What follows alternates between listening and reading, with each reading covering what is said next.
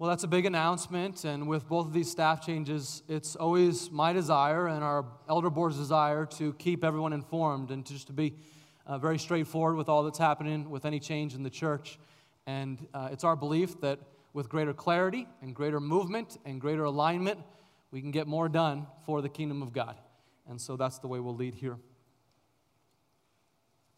You know, for many years, I have carried this simple business card in the back of my wallet that has three phrases on it which have deeply informed my life, really for the past 10 years. And uh, this business card has meant a lot to me for a long, long time. I'll tell you why. I have a group of people who, uh, it seems, have loved me over the years, but maybe haven't known me all that well. Maybe you can relate. You have a handful of friends who are affectionate towards you and love you, but you wonder if at base they really don't know you that well and your relationship is kind of based on common interests and personality and style. And you wonder maybe is that relationship a deeply authentic relationship or is it rather an inch deep? And I've had a number of those people in my life. I'm grateful for them, but, but in my heart of hearts, I've, I've known that while they love me, they might not know me very well. Then I have another group of people, my family and some old friends, who know me very well. And my fear, and sometimes my actualized experience, has been as they've gotten to know me better and better, they don't love me as much. I had a meandering journey to faith. I embraced Christ as my Savior as a young adult, 18, 19 years old, freshman in college. And it was a meandering journey through a couple different religions and worldviews and a whole lot of boasts about myself and my own accomplishments.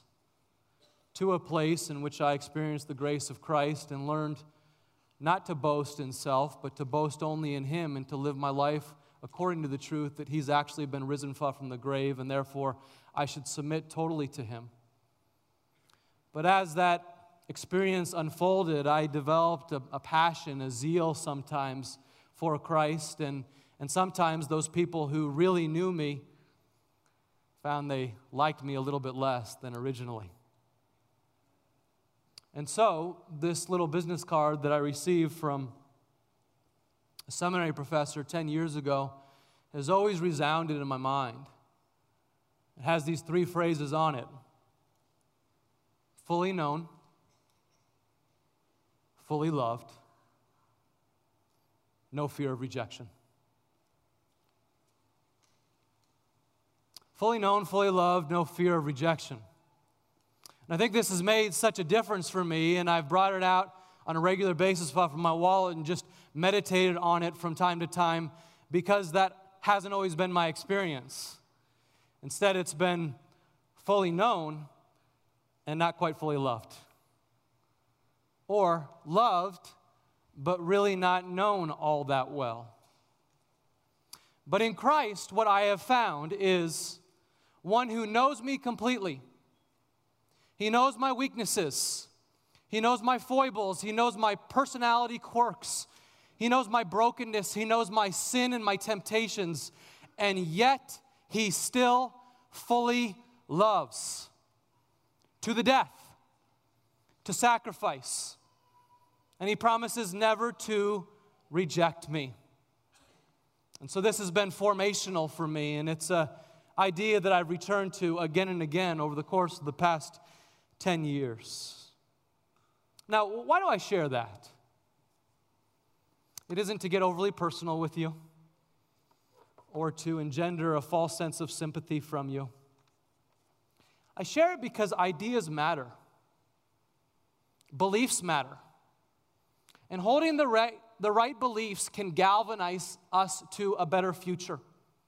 And holding the right beliefs, the right ideas, can give us a different hope and a different anchor, a different stability in the midst of otherwise unstable circumstances.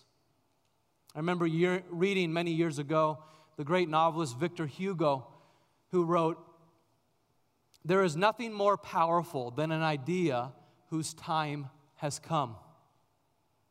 So true. There is nothing more powerful than the right idea whose time has come into your soul. Nothing more powerful than the right beliefs internalized and how they can make a difference in our lives in order to give us hope for a better future and again provide us an anchor when the storms of life come in. And so, over these next six weeks, today and the next five weeks, what we would like to do from this stage is share some words, share some ideas that we believe have the capacity for change, the, the capacity to provide an anchor for us as a church and an anchor for us individual. And these statements include our mission statement, our four core values, and our vision statement. And we're going to preach on these over the course of the next six weeks, and our, our elders and our staff team are all in on these together. Kind of like this little picture on the front of your handout. You got a bunch of hands in together, like a basketball team that all puts their hands in together at the beginning of the game. And they say, Yeah, mission, vision, values, we're all in for all of those. And we pray that the whole church through these six weeks would feel the same that across different genders and different races and different ages and experiences, we would hear these basic statements and we would say, Yes, I am all in for that. That's the kind of church that I want to be a part of. Again, these are statements that we believe can provide an anchor for the kind of church that we are when times get rough. And this church has gone through some rough times, but God's been faithful to it. In part because we've believed the right things and we've always gone back to those right things. And so we want to reiterate those. And yet, at the same time, though, these statements can also provide an arrow an anchor for stability and an arrow for vision, an arrow for where we're going, a direction for an even better future together. And again, the prayer is when it's all said and done, we could say together as one church family, we're all in. So let's jump in to Mark chapter 12. This is the second gospel of Jesus. If you turn there with me over in the New Testament, you got the book of Matthew, and then you got the book of Mark, and you have these four little biographies of Jesus' life. And the second one is the Gospel of Mark. We're going to be in chapter 12 today, reading verses 28 through 34. What Jesus is doing here is he's interacting with a scribe.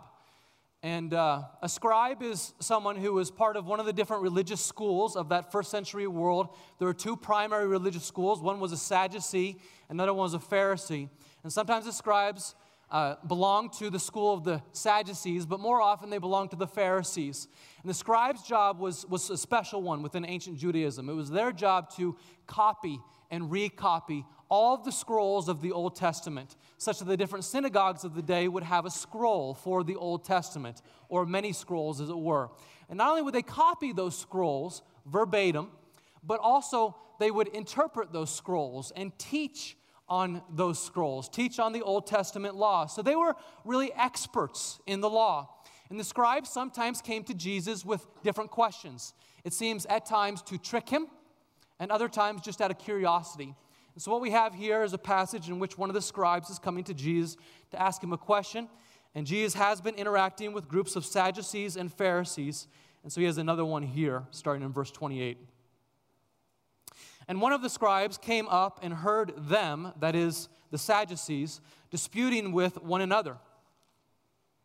And seeing that Jesus answered them well, the scribe asked Jesus, Which commandment is the most important of all? And Jesus answered, The most important is, Hear, O Israel, the Lord our God, the Lord is one. And you shall love the Lord your God with all your heart and with all your soul, with all of your mind and with all of your strength. And the second is this you shall love your neighbor as yourself. There is no other commandment greater than these. And the scribe said to him, You are right, teacher. You have truly said that he is one and there is no other besides him. And to love him with all the heart and with all the understanding and with all the strength, and to love one's neighbor as oneself is much more than all whole burnt offerings and sacrifices. And when Jesus saw that he answered wisely, he said to him, You are not far from the kingdom of God. I think he said that you're not far from the kingdom of God because he's saying you have intellectually assented to these things. And therefore, you're close to what God wants from you. But to get in the kingdom of God, it's more than just an intellectual assent, it's a heart level belief about these things. Believing that God is God and I'm going to submit my life to Him. I'm going to love Him with heart, soul, mind, and strength and commit to following Him, including loving neighbors as myself. And after that, no one dared to ask Him any more questions. This was an idea from Jesus, the great commandment, whose time had come. It may not be immediately apparent to us because we hear the Great Commandment frequently. Maybe you've heard a number of sermons on the Great Commandment, and you say that's kind of old hat.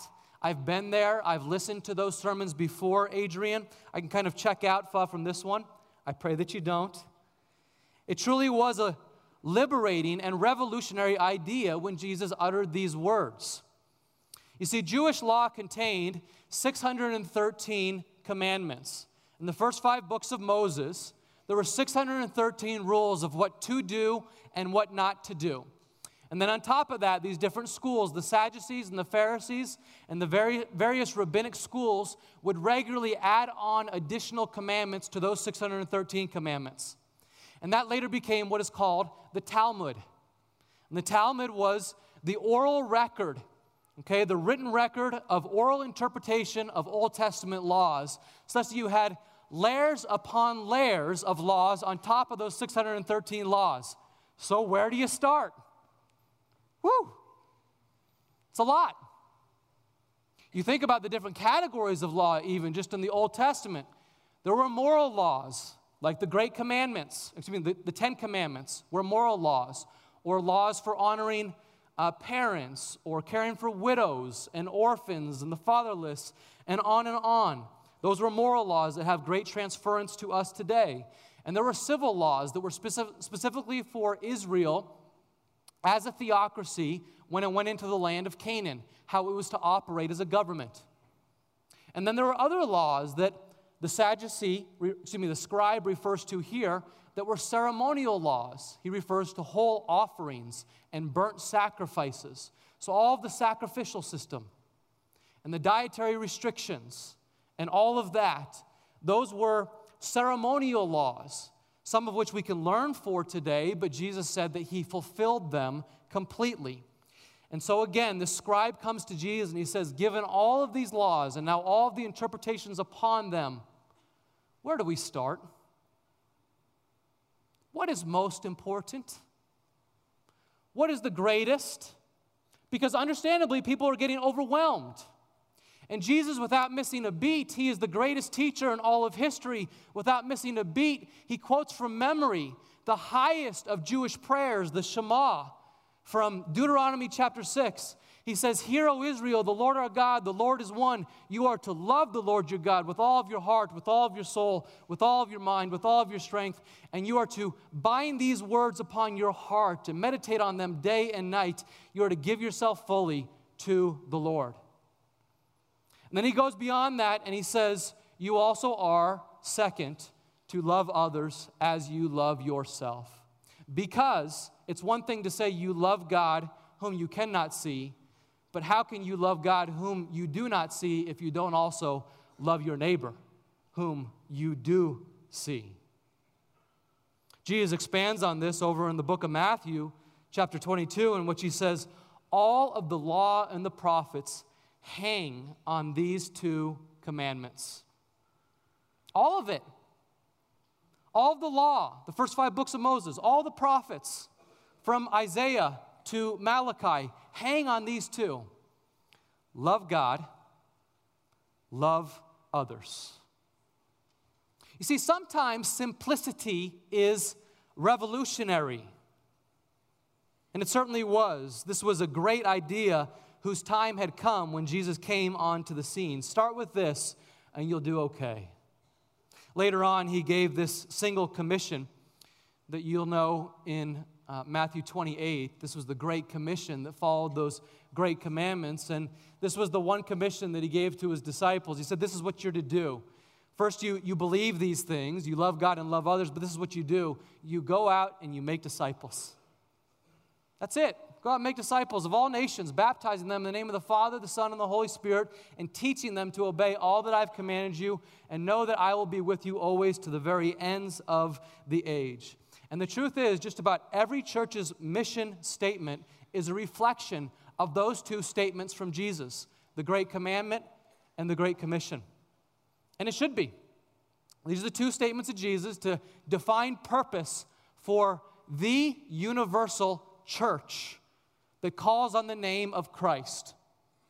In essence, any church that would call on the name of Christ would have this as their mission statement, as their purpose, in so many words love God, love others, build transformational communities and countries by sending my word, by being my witnesses wherever you might go. And so we at Kearney E Free just want to reflect that. And as a result, you've probably seen this mission statement out on the wall behind this garage that says simply, We are building a transformational community. Let, us read this out loud together since it's all of us all in. Would you join me? We're building a transformational community by growing in love with Christ and all people. It's a great statement. This is what we want to be about. We want to build a transformational community by growing in love with Christ and all people. Now, if you've been around Kearney E Free for a while, you probably know that this is a slight revision. There's two slight revisions in this from the previous mission statement, which was also a wonderful mission statement. But see if you can notice the two revisions from the old one as I read the old statement. It was building a transformational community by growing in love for Christ and his people. You notice the difference? It was for Christ and his people. Now it's with Christ and all people.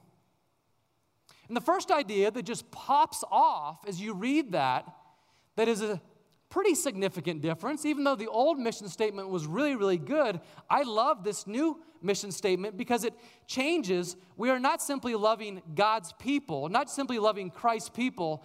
Jesus invites us, no, indeed, Jesus commands us to love all people indiscriminately because he shows no favor to people. We, as his followers, show no favor to certain people. He invites us to love all people. I love that your pastors had the wisdom to make this modification this past summer before I was even here. They understood God invites us to love others as we love ourselves. Now, that means God wants you to love yourself. Isn't that wonderful? You get to love yourself, just not more than other people. God would invite you to love yourself because you also are made in the image and likeness of God. You are not an accident. You are created by God. Christ came to die for you. And so it's okay to grow in a biblical sense of health esteem. I matter to God, I matter to others, I matter to Him so much He'd give His Son for me.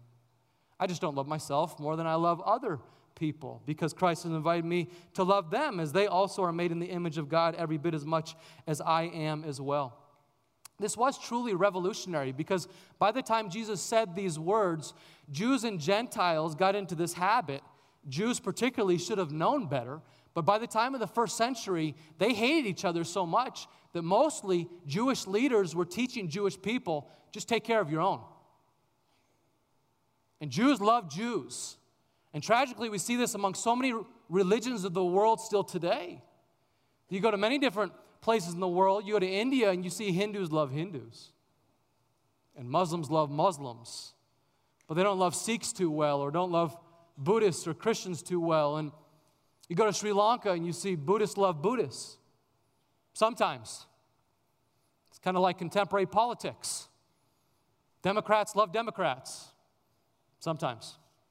Republicans love Republicans, except during debate season. But Jesus went much further than this. He said, Love your neighbor too. Love others as you love yourself, including your neighbor. And I just wonder what if Jesus actually meant our neighbors? Like our physical neighbors. What, what if we just started there? I'm to love the people in the radius around my home. I'm to identify six or eight homes around my home and figure out ways to love them. Oh, but Adrian, you don't understand. They're going through a really nasty divorce and it's ugly. I don't care. Find a way to love them. Oh, but, but, but he's an alcoholic. They struggle with sexuality issues. Find a way to love them. Go out of your way to intentionally act in love. And if that wasn't enough, then Jesus has the gall to say, not just others as you love yourself, not just those who agree with you, not just neighbors, but your enemies. I mean, talk about difficult to love enemies. Think of someone that you really do not like, or think of someone that really does not like you. How difficult that is to go out of your way to love that person. But this is explicitly what Jesus invites us to do to love those who do not like us, to go out of our way to bless those that we don't really care for. What would it look like to be a part of a church where you might even think this moment, is there someone in this church family that you don't really care for? Don't say their name. But what would it look like to go out of your way to love that person? This is what Christ would call us to. This builds transformational communities. To love like that for neighbors, for those who believe the same thing, for those who believe something very, very differently, for enemies, is to love as Christ loves. Because Romans 5 6 says, God demonstrated his own love for us in this that while we were yet sinners, that while we were yet enemies of God, Christ Jesus died for us. Because John 3:16 God so loved the world that he gave his one and only son that whoever believes in him would not perish but have everlasting life.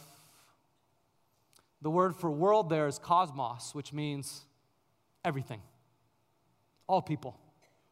You can't imagine a place that God doesn't love. You can't imagine a person that God doesn't love.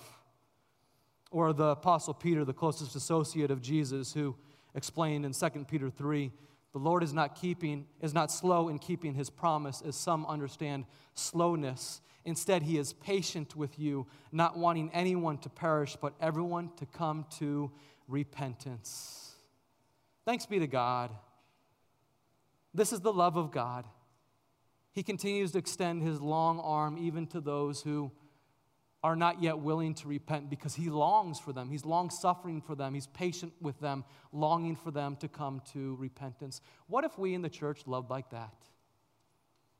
Here's a little secret. Many of you know this, but the, the secret is many people outside of the church feel like people in the church are really nice to each other, but they're not very nice to people outside the church. Unfortunately, many churches have that reputation. As far as I can tell, we do not have that reputation. Let's keep it up and make it even better. Let's continue to improve upon our reputation because we want to be known here as the church that goes out of our way to love those who are different. We want to be known here as the church that goes out of our way to bless those who might even dislike us, to bless those who sin the same as us, and to bless those who sin differently than us. Can I get an amen? That's the kind of church that has the power to change the community and power to change the world. It is an overflow of Christ's great commandment to love God and love others. And when it happens, transformation is right at the door. That's the first change that your pastors made last summer.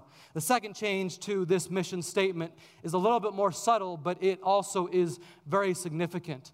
I love the fact that pastors Kevin and, and Tim Stratton and Tim Peterson and uh, Kent and, and Brian, I love the fact that these pastors got together and they said, it's not just that we want to grow in love for Christ, it's not just that we want to know more about Christ or direct our love to Christ, it's that we want to grow in love with Christ.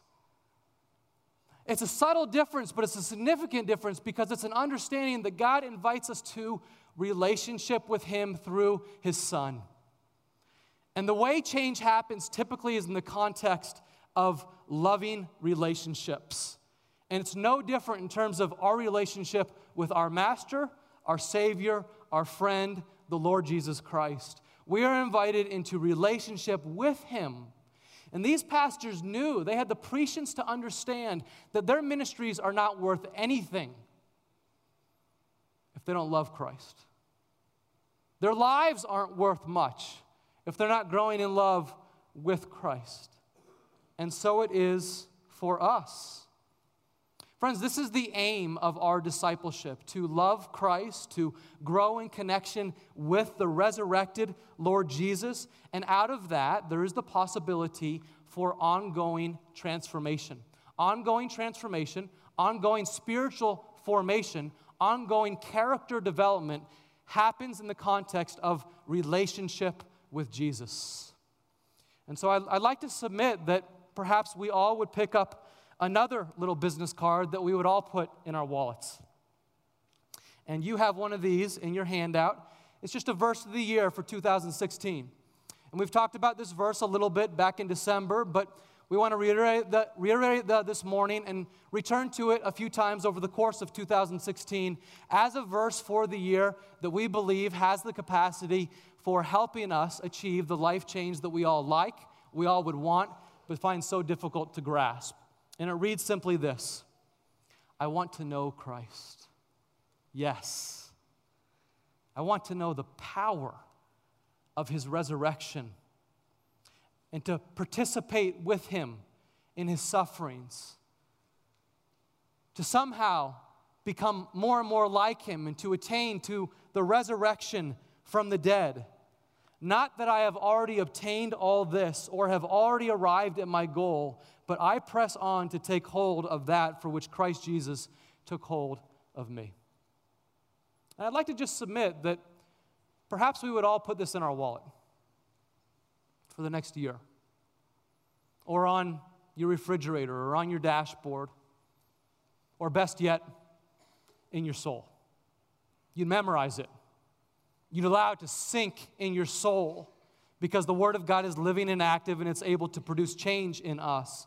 And it summarizes exactly what we're after as a church. There's a beauty in this that is summarized so simply. We are seeking to know Christ. We are not there yet, but we press on. This is it. This is what we're going after. We want to know Christ. We don't want to just have a morning devotion.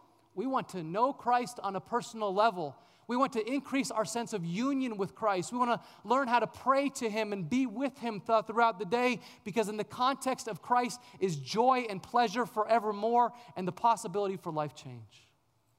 We want to know more of Him, the power that raised Jesus Christ from the dead, and even the fellowship with Him in His sufferings, that He would be with us in our sufferings, enable, enabling us to get through it.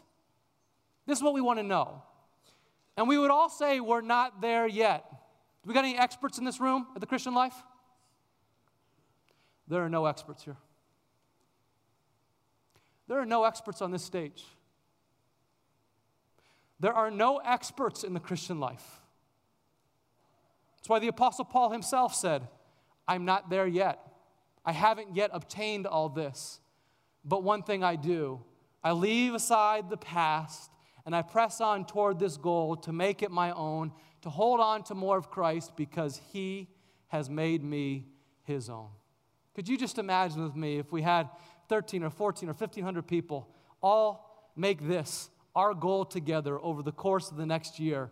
Might Christ, in fact, build a transformational community by growing in love with Christ and all people? Would you agree that that would be possible? That's possible here. We can build a transformational community by growing in love with Christ and all people, and the simplicity of Jesus' statement can still be revolutionary to you and me today. Let's pray.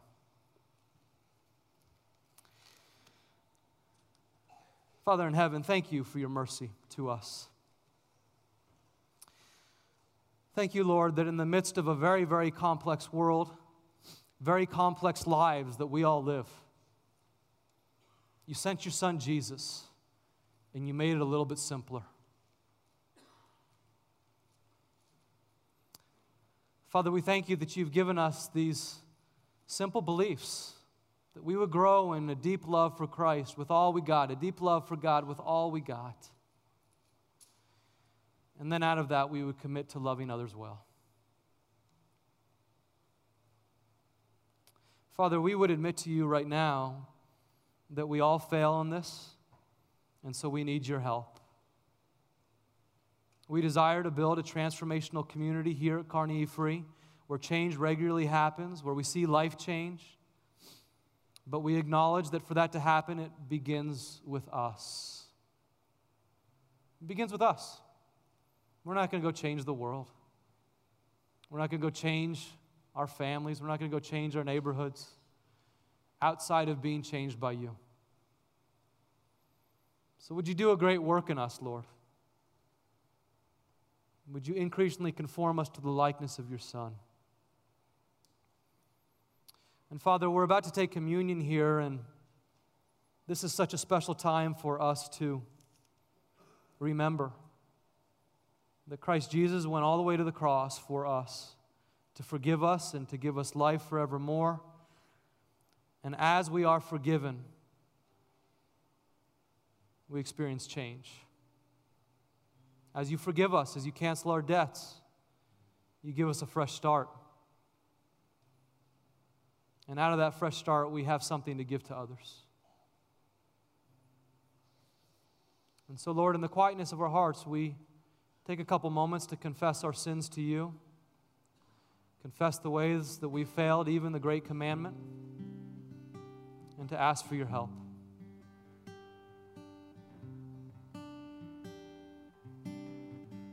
Oh Lord, we thank you for forgiving us.